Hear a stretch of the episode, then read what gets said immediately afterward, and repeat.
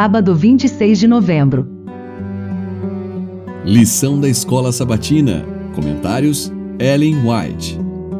Tema do trimestre: Vida, Morte e Eternidade. Lição 10. Tema: As chamas do inferno. Como devemos examinar as Escrituras? Devemos fixar nossas estacas de doutrina uma após outra e então tentar fazer com que todas as Escrituras correspondam às nossas opiniões estabelecidas?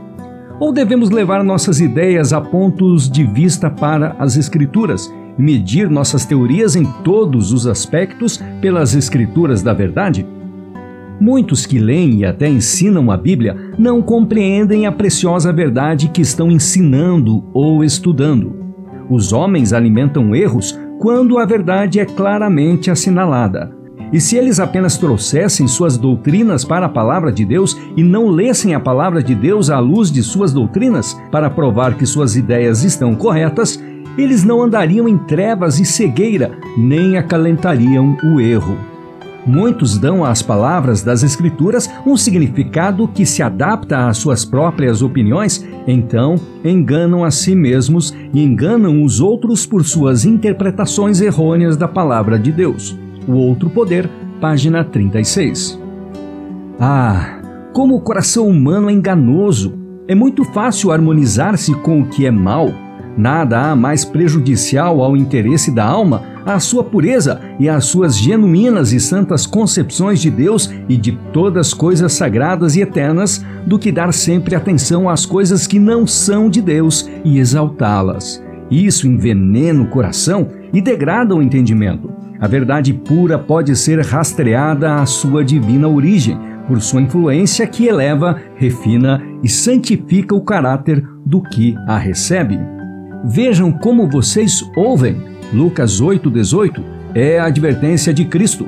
Devemos ouvir para aprender a verdade, para que andemos nela. E noutro lugar, prestem bem atenção no que vocês ouvem. Mateus 4,24. Examinem acuradamente, examinem todas as coisas. 1 Tessalonicenses 5,21.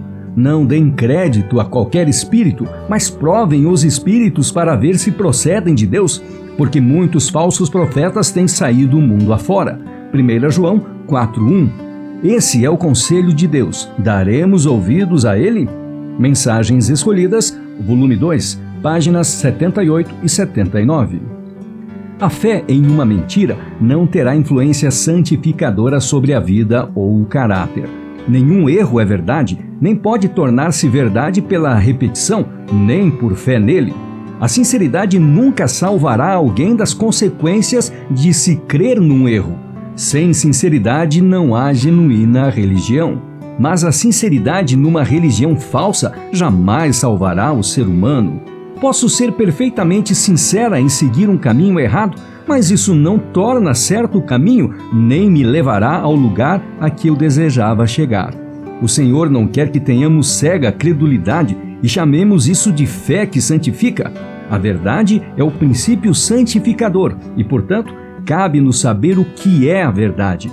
Precisamos comparar as coisas espirituais com as espirituais. Precisamos provar tudo, mas reter somente o que é bom, o que apresenta as credenciais divinas, que põe diante de nós os verdadeiros motivos e princípios que nos prontificam à ação. Mensagens Escolhidas, volume 2, página 56.